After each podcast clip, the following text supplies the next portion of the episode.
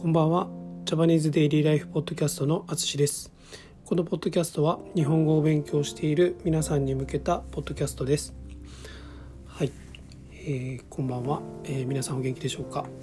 えっ、と今回もえ海外旅行の話の続きですね。えー今回は2日目の朝のハプニング、ハプニングかな？うん、ハプニングについて話します。でもその前にですねあの実はその前の1日目の夜ですねホテルのセルフチェックインがあったんですけどそのセルフチェックインでも少し手間取りました。手間取るっていうのはうまくいかないってことですね。この間も言ったかな。はい。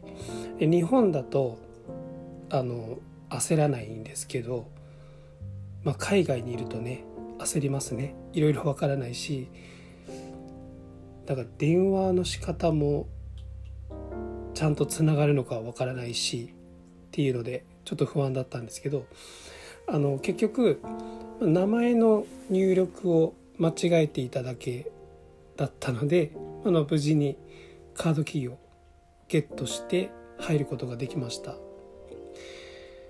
でそして、まあ、翌日の朝ですね、はい、この日はあの朝早く6時前ぐらいですねホテルを出ました、えフランクフルトドイツのフランクフルトの中央駅で ICE という、まあ、日本の新幹線のような電車に乗る予定でした。それで、えー今日も朝から一駅ですね一つの駅電車で移動する必要がありました。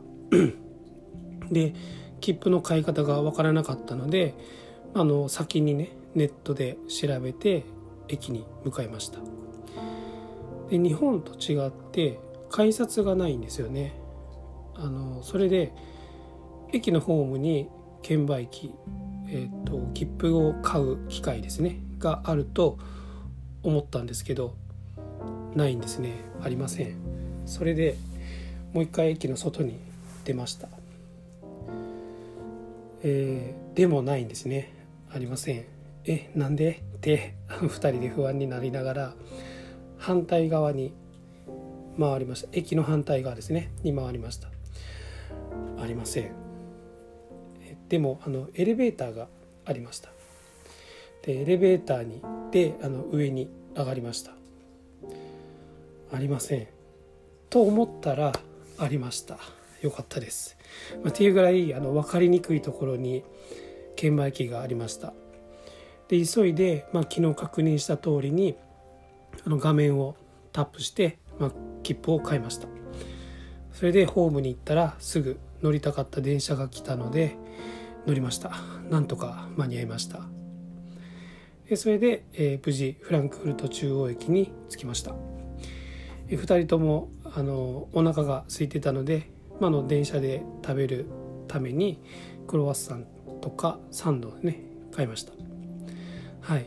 それでこの IC に無事乗ることができました、えーいよいよベルリンへ向かいます。というところなんですけどあの実はその IC の中でもまたわからないことが発生しました。ということで、えー今回はここまでですね。はい。次はその電車の中でのことと、まあ、ベルリンの話をしようと思います。最後まで聞いていただきありがとうございます。ではまた。